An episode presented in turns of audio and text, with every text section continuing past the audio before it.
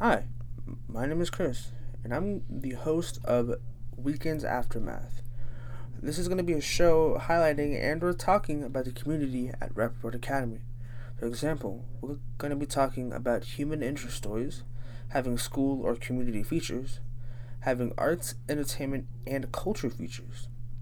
We're going to be having a lot of fun on this show and, and even have a bunch of other cool things like Q&As and a bunch of other fun topics on here. We hope you all enjoy everything we have to offer and everything we have to talk about. Thank you.